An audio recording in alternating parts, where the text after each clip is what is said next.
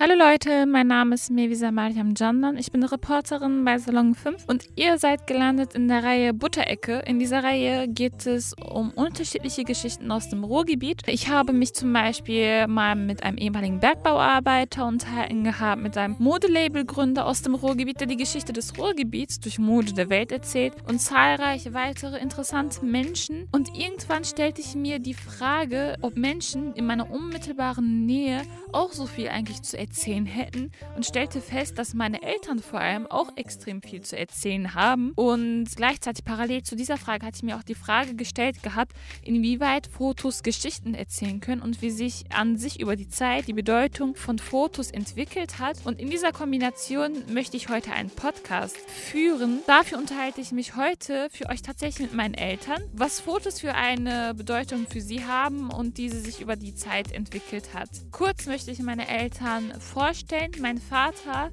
den ich im Podcast Baba nenne, weil es auf Türkisch halt Vater bedeutet, heißt Oktay Candan, ist geboren am sechsten neunten neunzehnhundertachtundsechzig in Kayseri, das ist in Mittelanatolien in der Türkei. Derzeit ist er zweiundfünfzig Jahre alt. Mit sieben Jahren ist er damals nach Deutschland gezogen, seitdem lebt er in Gladbeck und seine aktuelle Tätigkeit ist, dass er als Diplom-Informatiker arbeitet und das halt freiberuflich. Meine Mutter nenne ich in diesem Podcast Anne, weil das genauso eben halt Mutter bedeutet, nur auf Türkisch ist. Ihr Name ist Ayfer Candan. Sie ist auch als Kind mit sieben Jahren ebenfalls äh, mit ihrer Mutter und ihren Geschwistern nach Deutschland gekommen, wo ihr Vater bereits im Bergbau arbeitete. Sie selbst ist geboren in Ardahan. Das ist eine Stadt an der georgischen Grenze in Nordosttürkei. neunzehnhundertdreiundsiebzig war das, dass sie dort geboren ist. Derzeit ist sie siebenundvierzig Jahre alt. Genau, und als sie halt nach Deutschland kam, hat sie ab der Grundschule ihre gesamte Schulzeit in Deutschland verbracht, ist in Dortmund aufgewachsen, hat dort später auch die Uni besucht, hat dort meinen Vater kennengelernt und sie hat Erziehungswissenschaften studiert gehabt, ist aktuell Diplompädagogin. Durch mehrere Fortbildungen und Weiterbildungen ist sie auch gleichzeitig zur systemischen Therapeutin, sich weitergebildet gehabt und hat die GISA gegründet. Das bedeutet so viel wie Gesellschaft interkultureller systemischer Arbeit, und das ist tatsächlich auch das, was sie aktuell macht, nämlich systemische Therapie mit Kindern, Jugendlichen, Familien und Paaren. Und gleichzeitig ist sie Mutter von vier Kindern, zwei Söhnen und zwei Töchtern. Eine davon, dieser Töchter, bin ich, und die andere hattet ihr vielleicht auch kennengelernt gehabt, weil sie in einigen Podcasts mit mir auch auftauchte. Und ich bin davon überzeugt, dass meine Eltern, aber auch eure Eltern, bestimmt voll viel zu erzählen haben. Und in dem Fall rede ich heute mit meinen Eltern, was Fotos damals für eine Bedeutung hatten und heute für eine Bedeutung haben und wie sich die Bedeutung dessen für sie entwickelt hat. Denn ich weiß, dass Baba zum Beispiel auch viel gereist ist, viel um die Welt gekommen ist. Deshalb würde ich erstmal mit dir anfangen, was Fotos äh, damals für eine Bedeutung hatten. Also wenn wir zusammen zum Beispiel als Familie sitzen und uns Fotos angucken oder meine Geschwister und gemeinsam aus der neuen Generation sozusagen die alten Fotos nochmal ansehen, fällt uns auf, dass das nicht nur so irgendwelche Schnappschüsse sind, wie wir das heute kennen, sondern wirklich geplante Fotos meistens sind. Also dass sich das sozusagen von der ganz früheren Vergangenheit, aus deiner Kindheit zum Beispiel, bis heute entwickelt hat, dass das wirklich durchgeplante Fotos waren in deiner Kindheit und äh, wie sich das entwickelt hat und was das für dich bedeutet. Die Bedeutung hat, glaube ich, meine Mutter geprägt. Sie kam ja als Jugendliche nach Deutschland. Sie war so begeistert von Fotos. Ich vermute mal, dass sie auch irgendwie die Sehnsucht nach Türkei irgendwie mitgebracht hat. Sie hat damals meinen Vater äh, dazu gebracht, einen, so einen Fotoapparat zu kaufen, wo das jetzt sofort so eine Sofortbildkamera, glaube ich, hieß das. Sie hat uns eigentlich begeistert mit äh, Fotografieren. Es Ganz war so, kurz, woran lag das, dass sie so begeistert war von Fotografie? Ich vermute mal, dass sie hat immer gesagt, äh, als sie von der Türkei irgendwie nach Deutschland kam, hat sie immer gesagt, das ist jetzt ein Gurbet. Wie soll man das jetzt? Das ist jetzt ein fremdes Land und die Sehnsucht in die Heimat, glaube ich. Das wollte sie immer so sehen und auch irgendwie auch derzeitige, der derzeitigen Zustand immer fotografieren, damit sie, glaube ich, diesen Sehnsucht, glaube ich, äh, zum Heimat etwas stillen konnte, vermute ich mal. So intensiv habe ich mit ihr nicht gesprochen. Sie hat uns so geprägt, dass ich zum Beispiel mit meinem ersten Gehalt, also mit meinem ersten Honorar, was ich überhaupt bekommen habe, wann war das, das war, glaube ich, irgendwie mit sechzehn, muss ja sein, sechzehn, ne, dann muss das etwas später gewesen sein, wenn das Studium ist.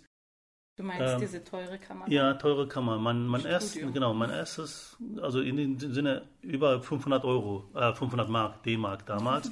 äh, was ich verdient habe, habe ich für einen Fotoapparat ausgegeben. Was war das für dich? In, also kannst du dich erinnern, was für ein Gefühl du hattest, als du es kaufen gegangen bist? Ja, also wir waren auch so begeisterte Dings, äh, so Fotos. Also sie hat wahrscheinlich, ich kann mich jetzt nicht ganz erinnern, aber sie hat immer so Fotos rausgenommen, immer mit, mit uns ja so äh, gesessen und auch so Fotos angesehen. Wir hatten ja keinen Computer, kein Handy und andere Sachen und wir haben viel zusammengesessen, obwohl wir so einen kleinen Fernseher hatten damals, so ganz klein, obwohl das irgendwie, also das war so ein ganz altes Ding, vielleicht einmal pro Tag so ferngesehen, als wir noch klein waren, aber viel auch mit Fotos gearbeitet. Ich habe mir vermutlich ja so gedacht, dass ich auch eine Freude meiner Mutter machen würde, mhm, mit dem Fotoapparat und auch viel Fotos. Sie hat sich auch gefreut und danach war ich auch so begeistert und bin sogar zum Volkshochschule Fotokurs gegangen. Ich glaube sogar zwei Semester, ein oder zwei Semester, weil damals war ja... War das in Gladbeck? Nee, Gelsenkirchen, Volkshochschule. Okay. Äh, ich weiß nicht, warum jetzt nicht in Gladbeck war. Vielleicht war, war das jetzt die Entwicklung. Man musste irgendwie so Schwarzbild entwickeln und so negative Entwicklungen machen. Das war ja immer teuer. Irgendwann, ich meine, wir hatten damals auch nicht so viel Geld und wir mussten so irgendwie sparen und ich wollte die ganzen Sachen auch selber machen, auch im Bild, drucken. Das war, glaube ich, auch nicht so äh, verbreitet wie jetzt. Als das so teuer war, sind wir sogar schnell umgestiegen auf Dias. Äh, mhm. Musstest du auch kennen, weil wir jetzt vorher sehr viel Dias eigentlich hatten. Ne? Ja. Eigentlich mit dem Projektor. Mit dem Projektor, genau. Ah, also, vielleicht kurz am Rande bemerkt für die Zuhörer, wir haben äh, vor kurzem, irgendwie vor ungefähr einem Jahr oder so, haben wir alle Dias nochmal ausgepackt gehabt. Das waren wirklich ganz, ganz viele Kisten. dreitausend mhm. Bilder waren das. Ich meine dreitausend ähm, Dias hat dein Bruder. Genau, dreitausend Dias waren das, ähm, verpackt in Kisten, dann also mehr oder weniger ordentlich hintereinander gestapelt. Wir haben die dann alle mit meinem Bruder gescannt gehabt und dann äh, digitalisiert auf den Laptop gezogen gehabt. Das war dann die Form damals. Ja, das war die Form damals. Also, aber es muss ja günstig sein und wir wollten, wir haben auch sehr viel fotografiert, wir haben auch sehr viel erlebt, deswegen wahrscheinlich die vielen Fotos, die wir jetzt gemacht haben. Mhm. Also wenn das jetzt damals digital wäre, wäre es, glaube ich, über Tausende, Zehntausende, glaube ich, hätte ich jetzt gemacht.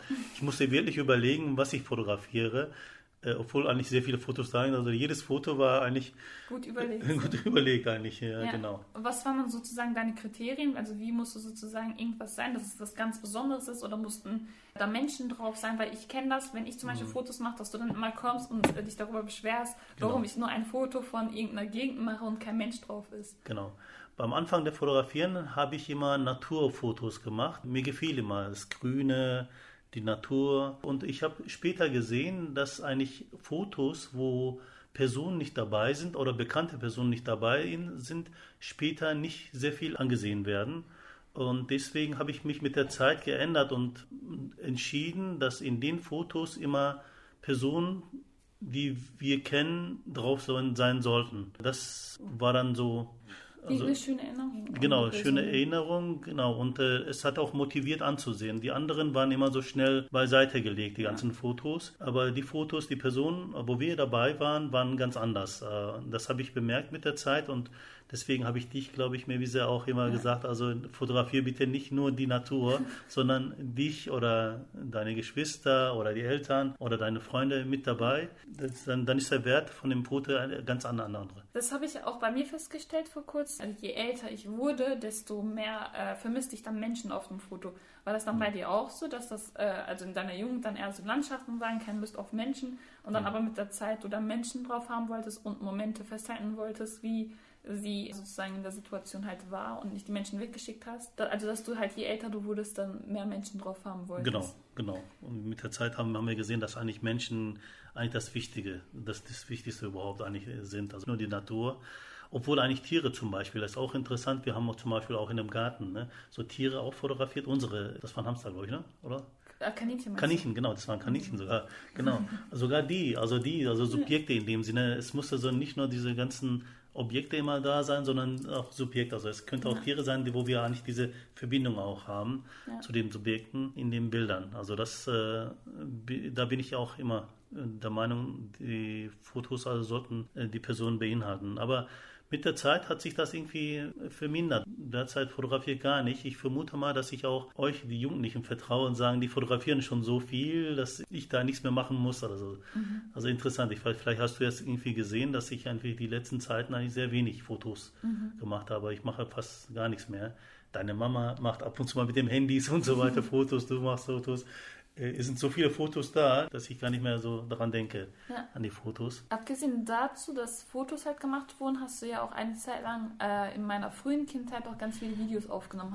Mit der Videokamera war das. Was für einen Unterschied hat das für dich persönlich gemacht, dann die Möglichkeit zu haben, Video aufzunehmen? Und das hast du ja auch regelmäßig gemacht. Das waren dann ja nicht nur Urlaubsvideos, sondern auch dann spontane Videos in der Wohnung und das dann halt auch relativ regelmäßig. Das war wieder eine Erfahrung, was ich da gemacht habe. Es ist eine ganz andere Schiene, könnte man sagen. Es ist eine ganz andere Qualität. Mit den Videos konnte man eure Stimmen zum Beispiel, als ihr klein wart, die Sprache, eure Aussprachen nochmal ansehen. Also mit den Fotos konnte man das nicht machen. Ich, ich konnte euch als Kinder nochmal, Kleinkinder alle sehen, aber nicht, wie ihr genau gehandelt habt. Und deswegen habe ich auch gesehen, also die Fotos sind schön, gut, aber die Videos haben eine andere Qualität, wo ich euch äh, beim Sprechen irgendwie nochmal gehört habe, eure Handlungen nochmal nachvollziehen konnte. Es war ganz schön, also eine ganz andere Dimension. Ganz schön, und da habe ich mir auch gedacht, also doch, die Videos sind auch schön, aber das Problem war, glaube ich, die Fotos konnte man auch so schnell nebenbei mal ab und zu mal so sehen. Die Videos musste man irgendwie so wirklich mal so hinsetzen und dafür wirklich so Zeit investieren. Aber es hat sich immer gelohnt, also mit, mit den Videos. Also mein größtes Bedenken ist sogar, wie weil viele Sachen digital jetzt auf äh, Disketten, äh, Laufwerken, nicht Disketten, sondern Laufwerken, Festplatten sind. Äh, meine größte Sorge ist, dass die jetzt irgendwann mal äh, verschwinden. Nicht, dass sie vielleicht äh, mhm. unbewusst vielleicht gelöscht werden. Ich mache mir keine Sorgen um wirklich so Arbeitsdateien oder Finanzamtdateien, aber für die Fotos, also viele Menschen, glaube ich.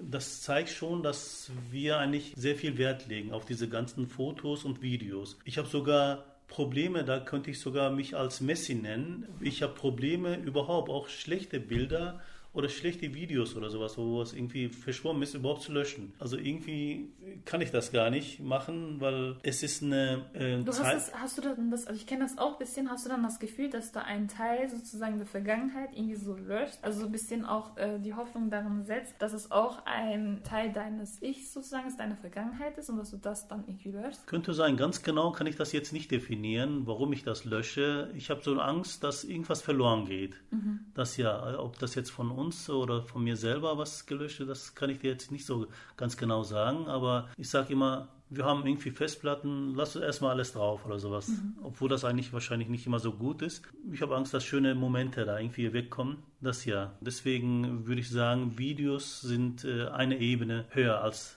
Fotos anzusehen, obwohl Foto eine ganz andere Ebene ist. Also vielleicht ist der Vergleich gar nicht so richtig, äh, zwischen Fotos und Videos irgendwie zu, äh, zu vergleichen. Mhm. Beide haben ihre Daseinsberechtigung, aber Videos sind für mich schön, wenn ich euch zum Beispiel als Kinder irgendwie nochmal schauen würde. Das ist eine ganz andere Gefühlssituation bei mir selber. Also ich merke, es ist so schön, wie er spricht, wie er so irgendwie geht, wie er irgendwie springt, wie er Mama und Papa irgendwie sagt. Also das ist eine ganz schöne Situation. In dem Sinne ist das besser als Fotos. Wir sind gar nicht drauf eingegangen, was für ein Schwarz-Weiß-Unterschied. Also damals waren das ja Schwarz-Weiß-Fotos und dann hast du ja auch den Übergang zu den bunten Fotos und Filme mitbekommen gehabt. Du hast mir mal erzählt gehabt, dass du irgendwann, also du hattest immer Schwarz-Weiß-Filme gesehen mhm. und irgendwann, als bunte Filme rauskamen, erst dann festgestellt, dass die Schwarz-Weiß-Filme gar nicht bunt waren, weil du dir das immer bunt vorgestellt hast. Und wenn du heute dann äh, Schwarz-Weiß-Fotos anguckst oder Filme anguckst, die du halt damals als Kind oder so gesehen hast, was für Emotionen werden dann bei dir geweckt? Schwarz-Weiß, also da muss ich jetzt euch eine Situation irgendwie erklären, was ich da irgendwie wirklich erlebt habe. Ich war, glaube ich, ähm, weiß ich jetzt nicht, ob ich jetzt dreizehn war oder so, vierzehn. Jahre lang habe ich schwarz-weiß Fernsehen geguckt und irgendwann mal hat sich, wie du gesagt hast, auf äh, Farbe umgestellt und ich dachte wirklich, dass die Farben in dem Fernsehen künstlich waren und schwarz-weiß echt war. Also so, ich weiß nicht, was in dem Gehirn irgendwie abgespielt hat. Es war total komisch. Also ein Freund von mir erinnert mich jedes Mal daran, dass ich so verrückt war in dem Sinne, also dass ich ganz anders gedacht habe. Das war aber wirklich so. Ich dachte, Farbe wäre irgendwie hat das alles verändert. Also das, die Wirklichkeit, hätte ich gedacht, irgendwie so schwarz-weiß. Also da sieht man auch, dass, die, dass das Schwarz-Weiße eigentlich nicht von dem, nicht sehr viel weggenommen hat, von der Qualität der Vorstellung oder so. Hat eigentlich nicht sehr viel, also nicht sehr viel Nachteile nach meiner Meinung. Also Schwarz-Weiß-Bilder hat, hat auch seine Daseinsberechtigung.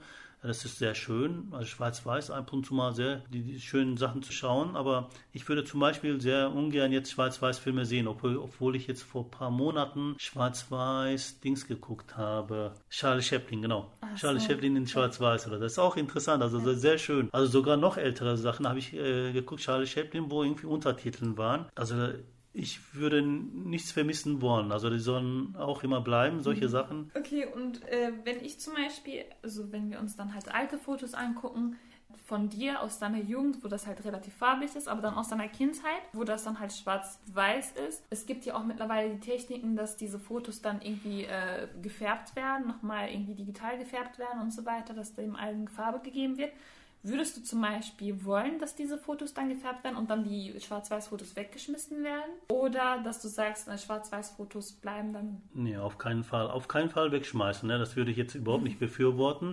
Auch nicht äh, im Nachhinein färben, würde ich auch nicht wollen. Ich habe ein paar Mal Filme gesehen, wo das Nachhinein gefärbt war. Hm, ging einen nicht, aber das, äh, man sieht, dass das künstlich irgendwie gefärbt war. Mhm. Die Gesichter, die Haare und die Kleidung waren irgendwie voll leuchtende Farben. Also, also ich würde unnatürlich, unnatürlich genau. Also ich würde nicht wollen, dass das jetzt irgendwie im Nachhinein gefärbt werden soll. Aber es ist wieder Geschmackssache. Ich vermute mal, dass viel, einige Leute auch äh, anders sehen können. Also dass die Schwarz-Weiß-Filme oder Fotos in Farbe vielleicht zum äh, Vergleich oder sowas sehen würden, also lieber sehen würden, das kann ich mir vorstellen. Das ist Geschmackssache, also ich würde das nicht befürworten. Äh, also schwarz-weiß sollte schwarz bleiben und auf keinen Fall die wegschmeißen, also das auf keinen Fall. Mhm. Du weißt, dass der ältere Bruder jetzt auch mit Filmen und so weiter was macht. Er hat mir sogar gesagt, dass die Dias, die ich jetzt habe in Farbe, also die letzten sind ja in, alle in Farbe gewesen, dass die so eine Qualität haben, dass derzeit digital gar nicht nachzudigitalisieren sind. Also es ist so, dass die jetzt mit hoher Qualität, Pixelzahl digitalisieren, aber trotzdem nicht die analoge ersetzen können, interessanterweise. Hätte ich auch nicht gedacht, deswegen hat er mir auch sogar geraten, irgendwie ganz anders zu digitalisieren, sogar die älteren Sachen noch zu behalten. Das war auch interessant. Also ich dachte mir, man sieht mit dem Auge wahrscheinlich nicht den Unterschied, dass man zwischen analog und digital, was wir jetzt haben, aber äh, man schafft das derzeit noch nicht, alles so von dem Analogen, die ganzen Farben zu digitalisieren. Ja. Habe ich jetzt von ihm gelernt, von deinem Bruder. Weil das einfach originell ist. Mhm. Ich komme mal zu Anne, du hast viel geredet. Ja. Also eigentlich wollte ich ja den Podcast nur mit Anne aufnehmen, weil ich äh, dann aufmerksam wurde, wie sie zum Beispiel als Jugendliche dann äh, sehr professionell, als wäre sie ein Model, sozusagen vor der Kamera dann positioniert hat und danach mit allem drumherum Dekos und so, so positioniert hat, dass es einfach perfekt aussieht und dann halt jemanden vor die Kamera gestellt hat und sich selbst dann äh, fotografieren gelassen hat. Das finde ich sehr interessant. Kannst du mir da irgendwie so ein äh, Beispiel als Erlebnis beschreiben, dass du dann, keine Ahnung, dich extra für ein Foto dann hübsch gemacht hast? Es gibt sicherlich mehrere, wo ich mich halt dran erinnern kann, ist... Ähm mein achtzehntes Lebensalter, was ich dann in, der, in meiner Herkunftsfamilie, sprich bei deinen Großeltern damals als achtzehnjährige im großen Kreis von Freundinnen gefeiert habe und dafür sehr in Schale geschmissen habe, weil es etwas Besonderes war. Und ähm, dann haben wir uns alle natürlich schick gemacht und fein angezogen, haben vorher gebacken, gekocht gemeinsam und gemeinsam gegessen, gelacht, getanzt und im Anschluss haben wir sowohl Gruppenfotos gemacht als auch einzeln. Also ne, die Wohnung war hergerichtet, Eltern waren irgendwie von Freunden eingeladen worden, sodass wir Ruhe hatten und äh, feiern konnten. Und das ist ein sehr besonderer Tag. Da ähm, dementsprechend habe ich auch Fotos, die du, denke ich, äh, letzten Endes auch in den Händen gehalten hast und gesehen hast, das ist... Genau, der achtzehnte Geburtstag, wo ich volljährig wurde. Mhm. Und wen hast du dann durchschnittlich so meistens hinter die Kamera positioniert? Waren das so meine Tanten? Oder war das, das waren Geschwister, aber zum Teil waren das dann auch Freunde, mit mhm. denen wir unterwegs waren. wie auf dem Schulhof, als ich äh, in der Oberstufe war, wenn ich äh, Besuch aus der ähm, aus meiner ehemaligen Schule bekam, die, die mh, ging dann in die Gesamtschule, in die Oberstufe, in ein anderes Stadtteil, die mich dann dort besucht haben, ähm, die ich dann geführt habe, ähm, zum Teil Geschwister, zum Teil meine, mein Bruder oder meine Schwägerin. Ähm, ja, das ist so der Personenkreis. Hast du selbst auch fotografiert, so wie Baba das gerade beschrieben hat, oder irgendwie künstlerisch mit äh, einer Kamera was ausprobiert gehabt? Also aus der Kindheit kann ich mich daran erinnern, dass mein Vater, wie dein Vater auch gesagt hat, dass wir so eine Sofortbildkamera hatten. Wann ich war meine, das ungefähr? Also, wie alt warst du? Also es gibt bestimmte ähm, Erinnerungen, die ich so historisch benennen würde. Ich kann mich nicht daran erinnern, in meiner Geburtsstadt in der Türkei, aber im Nachhinein als erwachsene Person habe ich dann Schwarz-Weiß-Bilder gesehen. Anscheinend, so muss es ja gewesen sein, war mein Vater aus Deutschland mit seiner äh, Kamera damals in der Türkei und hat Urlaub gemacht, und im Nachhinein habe ich immer noch die Fotos in einer Fotobox oder auch in den Alben, wo ich leider nur sehr wenige habe. Aber wenn ich die von meinen Geschwistern oder von meiner Tante zusammentrage, sind das auch schon einige schöne Fotos, wo ich sehe, da bin ich zum Beispiel, ich glaube, so fünf oder sechs Jahre auf wenigen Fotos zu sehen in Schwarz-Weiß und habe gar nicht die Erinnerung, dass ich die Kamera damals in der Hand gehalten habe. Eventuell wird es gewesen sein. Ich habe da leider keine Erinnerungen, aber ich sehe aufgrund der Fotos, dass mein Vater äh, oder die Onkel um uns herum halt die Fotos damals gemacht haben, ich in Berührung gekommen sein muss. Und meine frühesten Erinnerungen sind dann ab neunzehnhundertachtzig, wo ich weiß, dass Vater wieder eine Polaroid-Sofortbildkamera hatte und wir hin und wieder natürlich interessiert waren äh, an der Technik. Es war so ein bisschen wie Hokuspokus, es war auch äh, interessant, daran sich zu wagen mit Vaters Erlaubnis, wenn er es dann erlaubt hat. Es war ja für ihn auch etwas Wichtiges. Also meinem Vater ging es so wie äh, jetzt äh, ne, Oktay, deinem Vater, der, ähm, so wie ich mich erinnern kann, schon sehr fasziniert war von Fotos machen.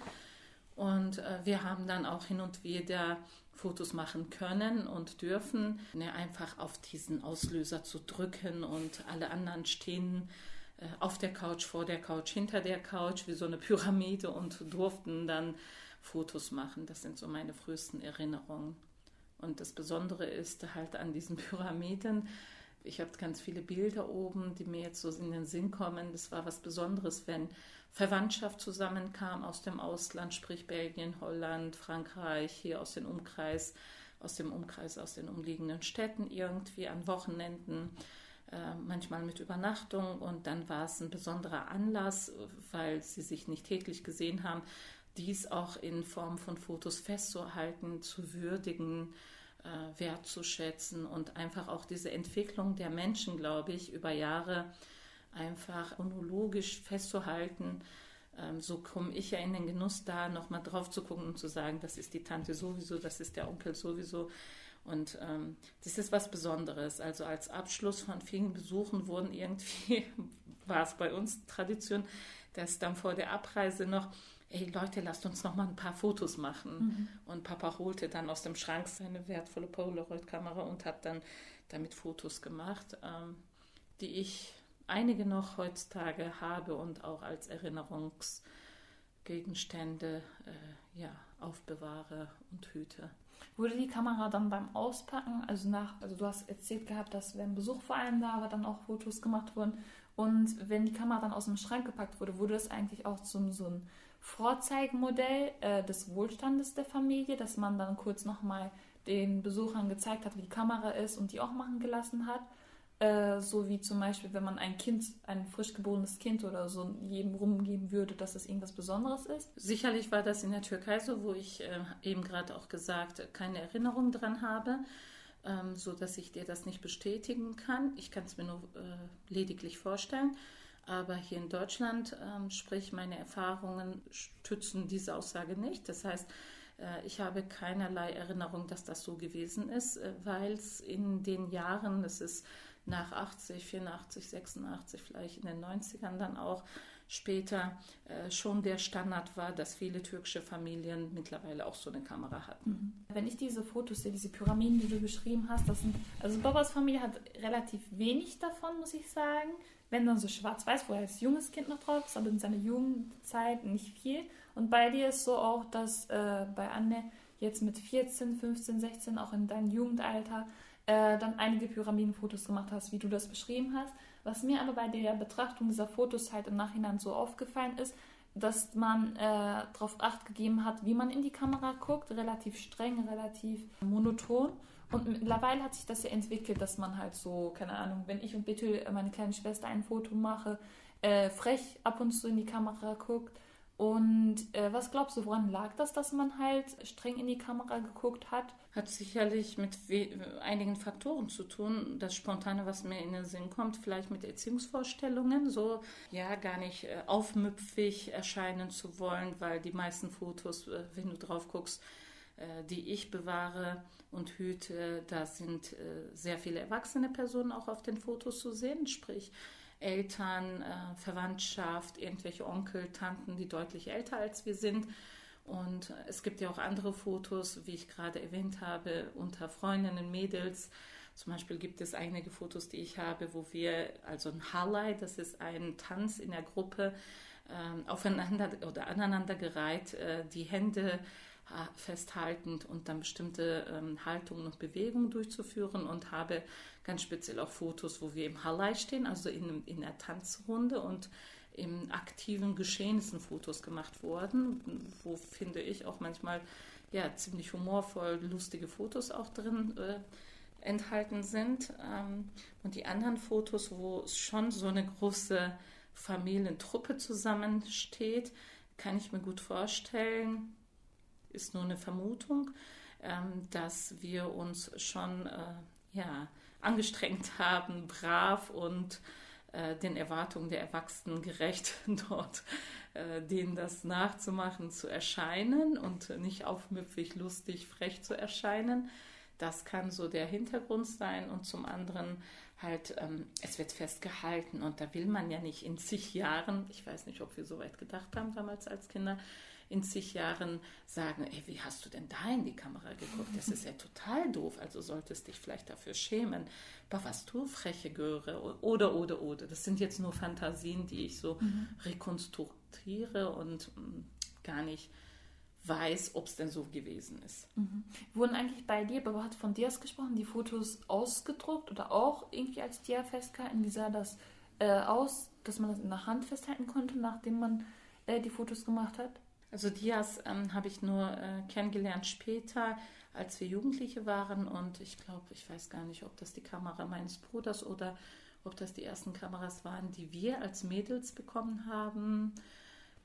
Weiß jetzt nicht, wie alt ich da war, da habe ich halt, ne, es gab diese Rollen, äh, früher, ich weiß gar nicht, ob es die heute noch gibt, in irgendwelchen Kunststoffdöschen, mhm. die hat man als Rollen gekauft und hat dann hinten an der Kamera, ähm, ja, so, so, so, so ein so einen Deckel oder so einen Bereich gehabt, dass man öffnen konnte, die diesen Film da einsetzen konnte und spannen konnte, und dann hat man die Fotos gemacht. Und als ich die dann zum Entwickeln abgab in irgendwelchen Drogeriemärkten, äh, habe ich dann die Fotos, die gedruckt wurden, nach einer Woche, glaube ich, kamen die an. Im Geschäft ja. haben sie dann, also ich weiß noch, ich glaube Schlecker, genau, also so eine Drogerie wie jetzt D M, hat dann Fotos entwickelt. Das war auch der nächste Laden, wo ich früher gewohnt habe in Dortmund, in der Nähe meiner Familie, habe dann ähm, ja sehr stolz und äh, sehr ähm, glücklich, fröhlich bin hingegangen, habe diesen Film in so einer Schatulle oder in so ein, so ein Tütchen, wie so, wie so eine Wundertüte, eingepackt, und dann gab es immer so einen Bereich, wo wir halt die Adresse, den Namen eingetragen haben, den Abgabetermin, und konnten etwas Perforiertes dann abtrennen, mit dieser Nummer äh, identisch, und konnten diesen Schnibbel mitnehmen, damit wir nach einer Woche unsere Fotos unter diesem, unter diesem Kennzeichen sozusagen, unter diesem Passwort sozusagen, unsere Tüte mit den Fotos abholen konnten. Und dort waren immer auch Dias, also nicht so einzeln in diesem Kunststoffrahmen eingebaut, gebunden, sondern als Streifen, mhm. als Kunststoffstreifen, dunkel. Und wenn man das gegen Tageslicht hielt oder gegen irgendein Lämpchen, konnte man ungefähr erkennen, wer da abgebildet ist. Das habe ich als Dias kennengelernt. Und so in der Form, wie Barbara das hatte, habe ich erst nach unserer Ehe kennengelernt und war sehr erstaunt, wie viele Kisten professionell er über Jahrzehnte angesammelt hat und wie ordentlich und ähm, ja, wie sich's gehört, er das alles aufgesammelt hat und äh, ja, dafür gesorgt hat, dass da kein Staub dran kann, und er auch eine Leinwand gehabt hat und einen Projektor. Und ich weiß, ja, auch mit so einer Bedienung, äh, wie im Kreise, da warst du noch gar nicht auf der Welt, äh, wie im Kreise von Freunden einfach schöne Abende gemacht haben und halt äh, seine Dias uns angeschaut haben. Damit kam ich erst nach unserer Ehe in Berührung. Ähm, und Dias, halt wie gerade eben geschildert, habe ich da vor unserer Ehe nur so kennengelernt, wie ich sie beschrieben habe. Mittlerweile machst du ja ganz, ganz viele Fotos mit deinem Handy. Ähm, was für Fotos sind das dann meistens? Also ich weiß das ja, aber ich frage ja nochmal für die Zuhörer. Was fotografierst du so mittlerweile am liebsten? Im Vergleich vor allem äh, zur Vergangenheit, als ihr diese Sofortbildkamera hattet?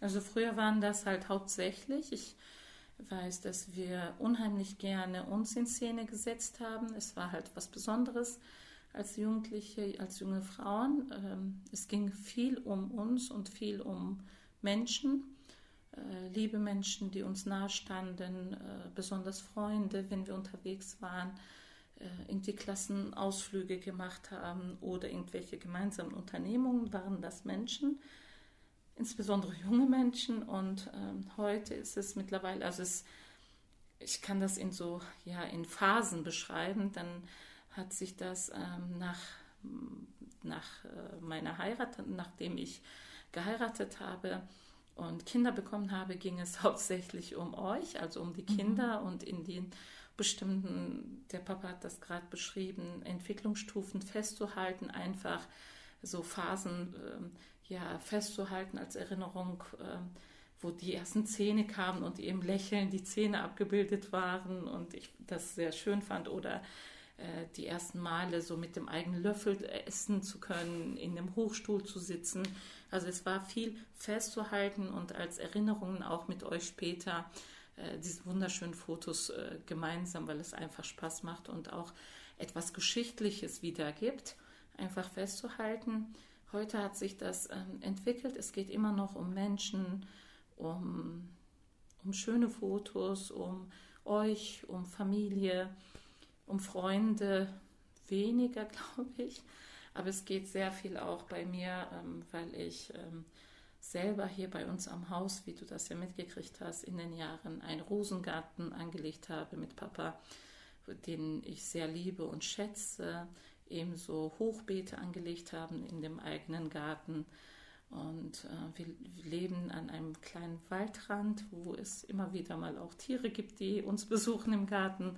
Es geht viel um äh, Blumen, die ich sehr gerne fotografiere, aus verschiedenen Perspektiven festhalte. Es geht sehr, sehr viel um Rosen in verschiedenen Formen, ähm, gewirbelt, geviertelt, historische Rosen, die ich aus verschiedenen Perspektiven unheimlich gerne fotografiere und überlege auch in Zukunft irgendwann eine Ausstellung zu machen, eine mhm. Kunstausstellung und eine Fotoausstellung daraus.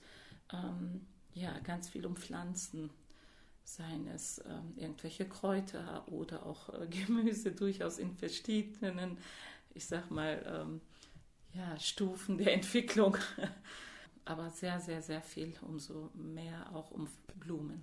Das finde ich sehr interessant, weil das echt weniger, also in meinem Umfeld bekomme ich da sehr wenig mit, dass Menschen gerne Blumen fotografieren, also so leidenschaftlich wie du fotografieren. Und deshalb würde ich dich gerne fragen wollen, was das überhaupt für dich bedeutet, halt Blumen zu fotografieren, also was für Emotionen sind da geweckt.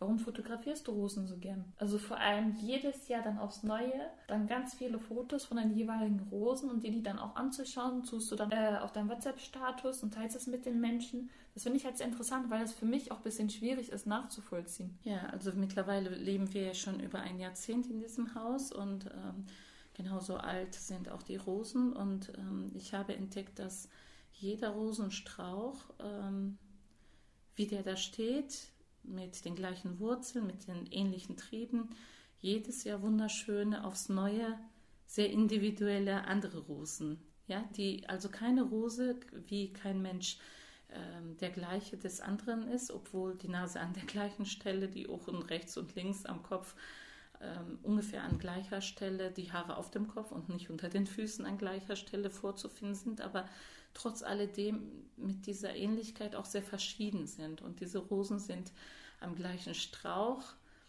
entstehen, entwickeln ebenso gleiche, ähnliche Knospen und sind sehr individuell, sehr verschieden. Und ich beobachte das, indem ich ranzoome und merke, äh, ich, ich habe eine tolle, ein tolles Handy mit einer sehr, sehr schönen Kamera, hochwertig, wo ich dann äh, sehr nah dran gehen kann und ähm, ja, bis in das Innere der Rosen. Also das ist ja wie so ein Zwiebel, Haut für Schicht für Schicht und ähm, die Farben, der Duft ist betörend von den meisten Rosen hier und merke fast schon die Poren. Also es ist wie auf den Blättern der Rose sind die einzelnen Adern manchmal zu erkennen, wie so ein Gewebe, etwas Samtiges.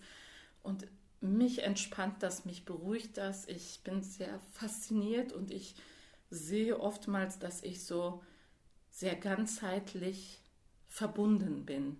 Verbunden mit der gesamten Schöpfung, alleine an einem Strauch zu stehen, an einem Rosenstrauch und diesen aus verschiedenen Perspektiven zu beobachten, aus sehr nah, also ne, aus sehr äh, einer kleinen Entfernung heraus, mich dabei manchmal kniend, manchmal von oben herab äh, zu beobachten und zu sehen und zu vergleichen, zu riechen, zu schnuppern und dabei diese Fotos zu machen. Es ist etwas, ähm, ja, sowas Ganzheitliches, ja, für die, für die Augen, für, für die Nase, für, für das Sinnesorgan des Fühlens, ich finde für das Hören, weil es auch in leichten Wind hin und her schwingt und wenn ich die Fotos mache, dann spreche ich schon fast und sage, bitte gib jetzt mal Ruhe, dass es ein schönes Bild ist. Also es hört sich vielleicht verrückt an, aber es ist etwas, ähm, ja, was mich beflügeln lässt, was mir was mir so die Verbindung zum Boden vielleicht verschwinden lässt, sodass ich in diesem Ganzen äh, ja, mitschwinge, mitschnuppere, mitfühle und dann, da begebe ich mich in eine Atmosphäre, in eine Reise. Das mag für Außenstehende so gar nicht vorkommen, aber es ist etwas, ja, es ist fast schon ein göttliches Geschenk halt, dieser Rosenbeet oder die Blumen, weil mich das sehr ähm, achtsam werden lässt, nachdenklich werden lässt und ich empfinde das immer so ein, als Bereicherung, als ein Geschenk, der mich zur Stille, zur Ausgeglichenheit führt und ähm, deshalb teile ich das auch und hin und wieder gibt es so Rückmeldungen wie letztens eine Freundin, die etwa schon zwanzig Jahre älter ist, ähm, die genauso sehr naturlieb ist und die dann geschrieben hat, die Rosenkönigin, du hast ja wieder wunderschöne Rosen oder mhm. ähm, die Ina, äh, eine ähm, Frau, die ich mal kennengelernt habe während einer Fortbildung, die mittlerweile mit irgendwelchen Ölen auch arbeitet und auch diese verkauft, die mich letzte Woche anschrieb und darum bat, ob ich, ähm, weil es auch Rosenöls verschiedene mit für verschiedene Anwendungen äh, verkauft und auch diese bekannt macht, und hatte mich gebeten, ob ich ihr meine Rosenbilder zur Verfügung stellen mhm. könnte als Hintergrundfotos, wenn sie ihre Rosenöle äh, ja, über ihre Werbung dann ähm, äh, darstellt oder präsentiert, ob es möglich wäre, meine Rosenbilder ihr zur Verfügung zu stellen. Das ist mhm. interessant. Ja. Ich habe zum Beispiel auch äh, erfahren können, äh, wenn Mama was fotografiert und mir zeigt, da habe ich gesehen, ich habe dann immer sehr oft gesagt, wow, Mann, was für ein Bilder, was für ein schöne Blumen, Pflanzen und so weiter. Und ich dachte wirklich, das wären von anderen Stellen. Und sie sagte mir jedes Mal, das ist aus unserem Garten. Ich habe gesagt, wie? Also, wo stehen die? Ist, wo stehen die, genau, das ist sehr schön. Und äh, da merkt man auch, dass Realität und dass die Realität auch mit den Fotos ganz anders sehen kann. Also die, wenn sie die Bilder, die Pflanzen mit Zoom und so weiter so ganz nah fotografiert, dann sehen sie so, so wunderbar aus. Und ich hätte das normalerweise, obwohl ich das, glaube ich, jeden Tag irgendwie da vorbeigehe, das nicht sehen können. Mhm. Deswegen ist das Fotografieren und wie das sensible Fotografieren auch sehr wichtig und schön. das Reinzoomen mit dem neuen Technik und so weiter, äh, was sie jetzt auch beherrscht. Ich habe sehr oft gesagt, also Mann, das sind sehr schöne Bilder, mhm. obwohl das, äh, glaube ich, äh, jeden Tag bei uns liegt und wir sind nicht sensibel, das zu sehen. Deswegen finde ich... Ja. Eine kurze Anekdote direkt dazu. Letztes Jahr habe ich äh, von einigen Frauen, wo ich etwas, äh, einen Workshop geleitet habe, dann zum Abschluss, ähm, sie sagten, wir hätten gern einen Blumenstrauß für sie angefertigt, eine Karte geschrieben, aber wir wissen, dass sie einen schönen Garten haben und auch ähm, Blumen pflegen und hegen, haben sie für mich und haben gesagt, wir haben gesehen, die leben alle hier im Umkreis, haben gesehen, sie haben die Pflanzen nicht im Garten und dann hatte es noch nicht geblüht, es war noch ähm, gar nicht so in dieser Phase. Ich habe es ein, äh, eingepflanzt und gepflegt und irgendwann ähm, habe ich dann auch gegoogelt und erfahren, das tränende, das tränende Herz, glaube ich, heißt es. Also in Bögen, wo wirklich Herzförmchen in den hellrosa Tönen aneinander gereiht sind wie... Ähm, ja, wie, wie die Trauben halt, ne? Mhm. Und ähm, es war so wunderschön und dann habe ich bei Sonnenschein, bei sehr heller Tageslicht im Sommer ein Foto gemacht und habe das dann äh, als Wahlschild deinem Vater gezeigt und ähm, der vordere äh, bunter Blumenbeet ähm, direkt an unserem ähm, Briefkasten und Ritual ist bei uns ja, dass Papa jeden Tag an den Briefkasten geht und diesen entleert. Und dann habe ich ihm das Foto gezeigt und diese Pflanze steht unmittelbar in der Nähe von unserem Briefkasten und blühte dann und die Herzen äh, hingen dann auch an diesen Stängeln. Und dann habe ich ähm, sehr überwältigt ihm das gezeigt und war total glücklich und happy. Und dann guckte er total fasziniert und war sehr verwundert und fragte dann, woher hast du das? Und dann habe ich laut gelacht und habe gesagt, das Foto ist vorne aus dem Garten.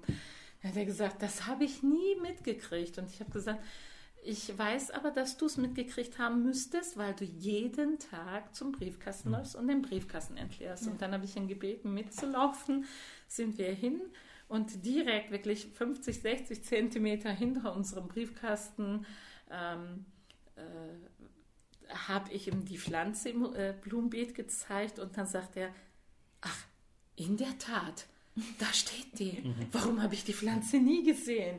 Ich glaube, das, was wir sehen, ist auch im, äh, im Auge des Betrachters, ja. Ja, wo wir den Fokus setzen und wie wir durch das Leben gehen, durch den Alltag gehen, ähm, was wir als wichtig achten, was wir als unwichtig, wo wir unsere Prioritäten setzen.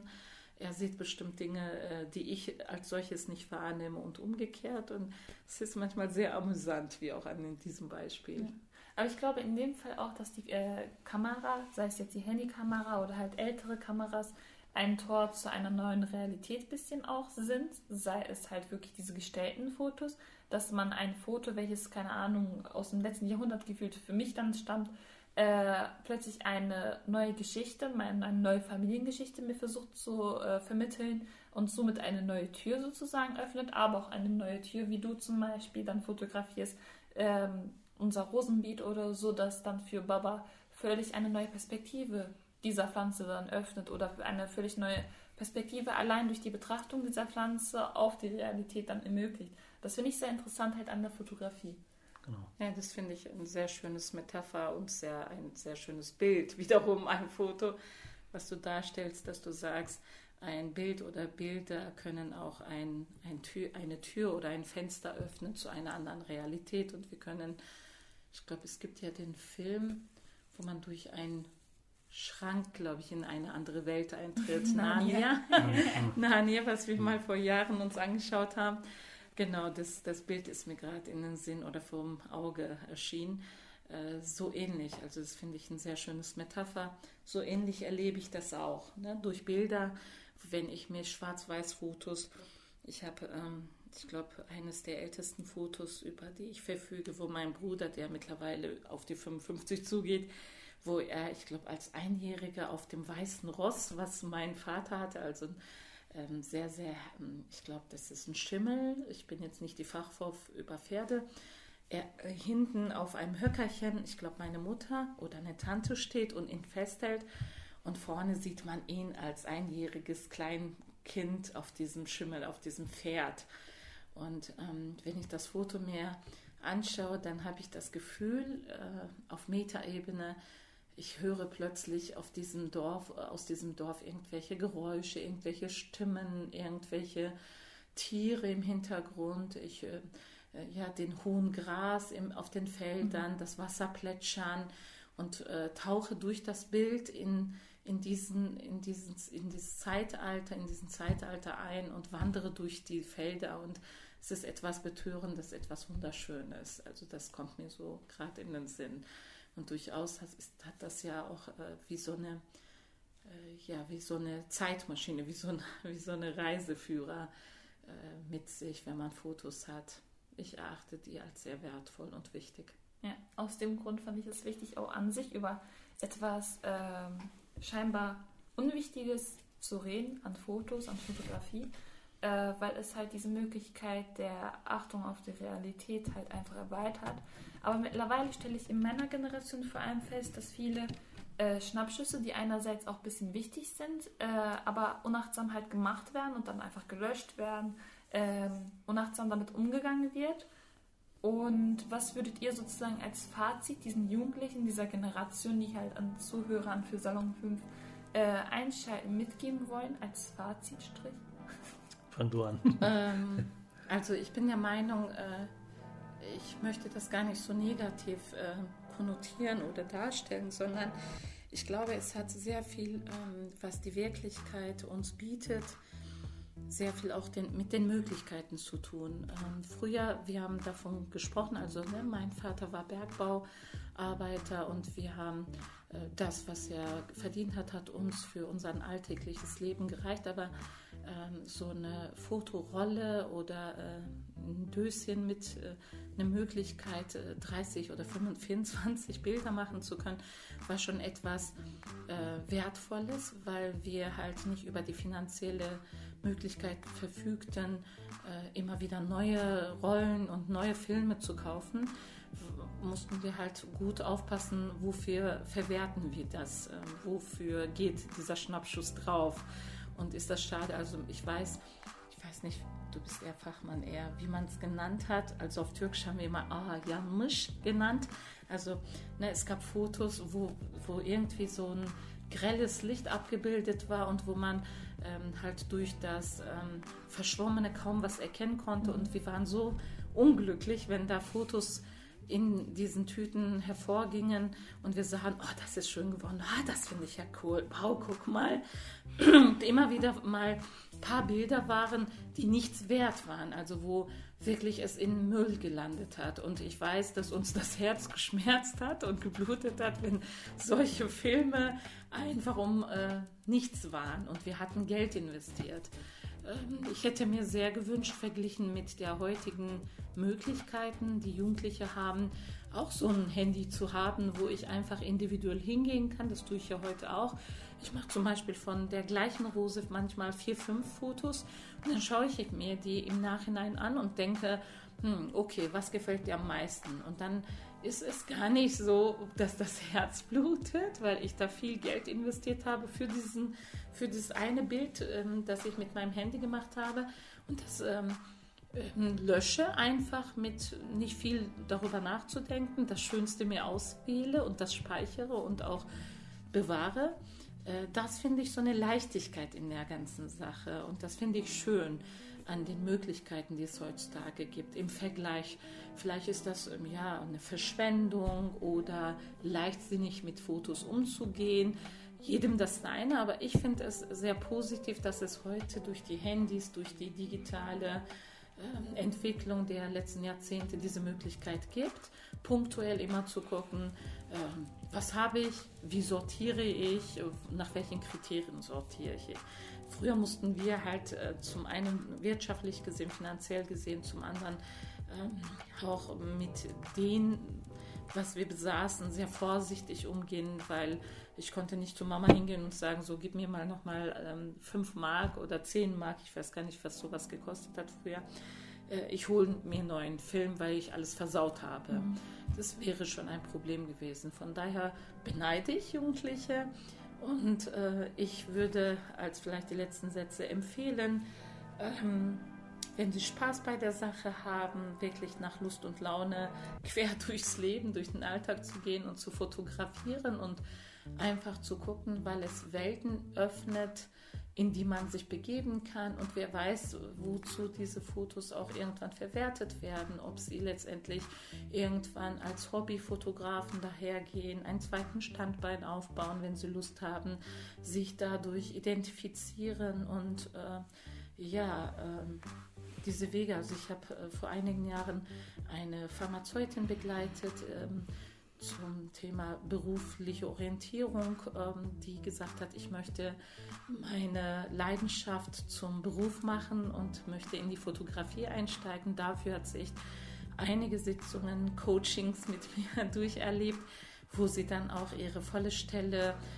mit, angefangen mit fünf, dann bis auf acht Stunden reduziert hat, meine ich, mich zu erinnern, um ihrer Leidenschaft äh, Raum und Zeit zu geben, um einfach Fotos zu machen. Und hin und wieder äh, sehe ich, äh, ich habe sie noch gespeichert auf ihrem Status, wunderschöne Fotos und würdige diese auch und sage immer wieder, ja, ich wäre sehr erfreut, wenn sie irgendwann eine Fotoausstellung machen und ich dazu eingeladen werden kann. Also man weiß nie, wozu das führen kann. Von daher empfehle ich den jugendlichen Zuhörern, die Spaß haben, sie haben alle ein Smartphone in der Tasche, in der Hosentasche und keine Scheu, fotografiert einfach los und dann könnt ihr in aller Ruhe immer noch sortieren, ähm, ja, in, die, in Schubladen packen und denken, ach, ich bewahre das und dann wer weiß, was daraus so jeweils mal entsteht. Aber für schulische Aufgaben, für irgendwelche beruflichen Erkenntnisse, Aufgaben können solche Fotos auch mal von Nutzen sein. Von daher nicht alles löschen, sondern einfach individuell aussortieren ähm, und dann gucken und sagen, das will ich noch bewahren oder ich rahme das ein oder äh, mache ähm, ein, ein Fotoabend unter Freunden und ähm, haben dann Spaß. Mhm. Was ist dein Fazit, mhm. Baba? Mein Fazit ist, dass doch die Zielsetzung damals und jetzt von bei dem Jugendlichen sich geändert hat. Also wir haben damals Fotos gemacht, um später äh, es eventuell anzusehen oder unsere derzeitige, also aktuelle Sachen mal später mal nochmal nach, also alles nochmal nachzusehen.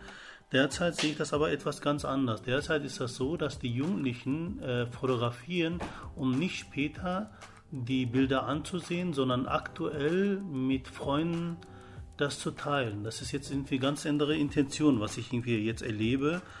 Vielleicht ist das jetzt subjektiv, was ich jetzt sehe, aber es ist nicht das, äh, das Fotografieren, was sie eigentlich damals gemacht haben.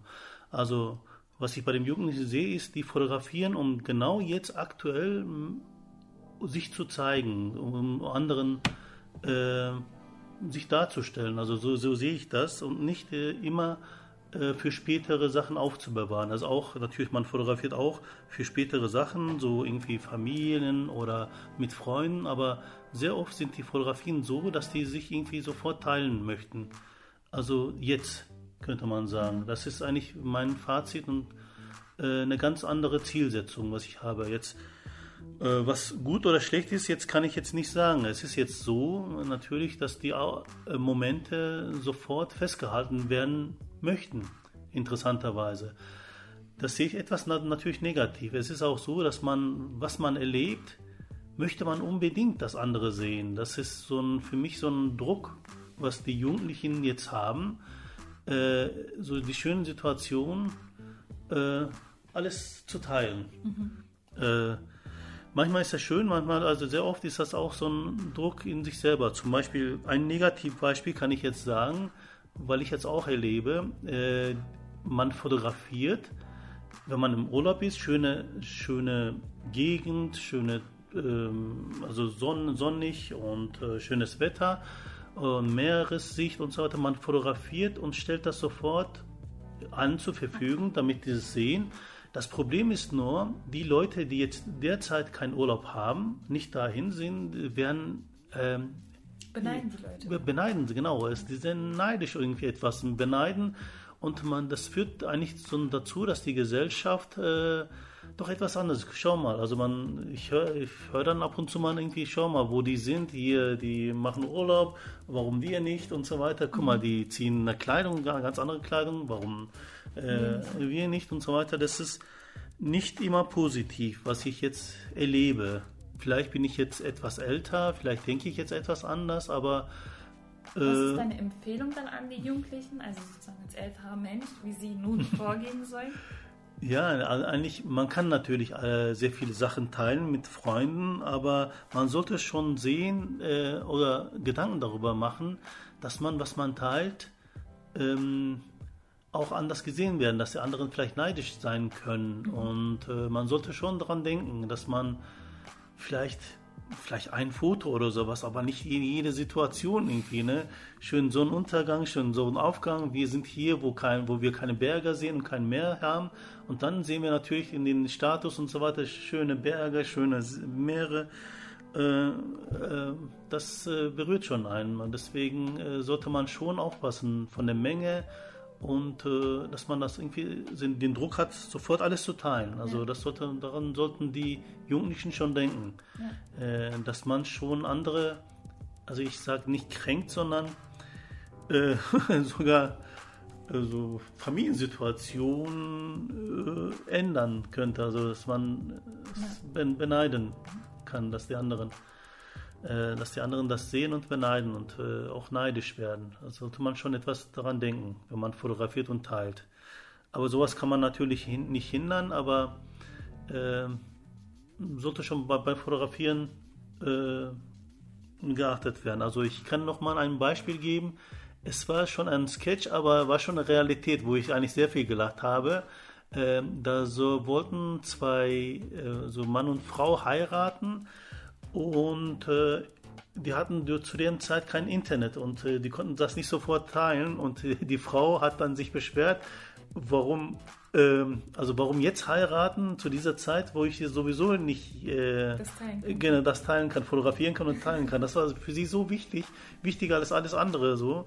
Äh, es ist vielleicht etwas übertrieben, aber äh, ich habe das Gefühl, dass das dahin führt, ja. Die Jugendlichen. Also Also das Heiraten nur, um eine, andere zu beeindrucken. beeindrucken, genau, schön, beeindrucken, Essen, um andere zu beeindrucken und Kleidung, um andere zu beeindrucken. Oder? Also dass man lebt für andere ja. sozusagen, um das einfach teilen zu können. Genau, ja. Da sollten die wirklich, die Jugendlichen mal nochmal zu sich kommen und dann etwas reflektieren. Ja. Die, das ist, sonst ist eigentlich Fotografieren eine der schönsten Sachen, also äh, sonst kann man ja sehr viele Sachen auch nicht irgendwie festhalten. Deswegen ist das sehr wichtig und sehr schön. Also man sollte auf jeden Fall fotografieren, aber bitte nicht so viel teilen mit Messengers und alles andere. Genau. Ich danke euch beiden einfach für eure Tipps, für eure Empfehlung, aber auch, dass ihr uns eure Erfahrungen mitgeteilt habt, was ich so interessant finde. Äh, ihr Zuhörer, wenn ihr irgendwelche Erinnerungen habt an Fotos, wie ihr die, wie eure Erinnerung sich entwickelt hat, Äh, von damals bis heute, dann teilt uns das per Instagram, Salon fünf unterstrich, schreibt uns eine D M. Genau, das war's von uns. Ich danke euch beiden nochmal und wir sagen tschüss. Vielen herzlichen Dank. Tschüss. tschüss.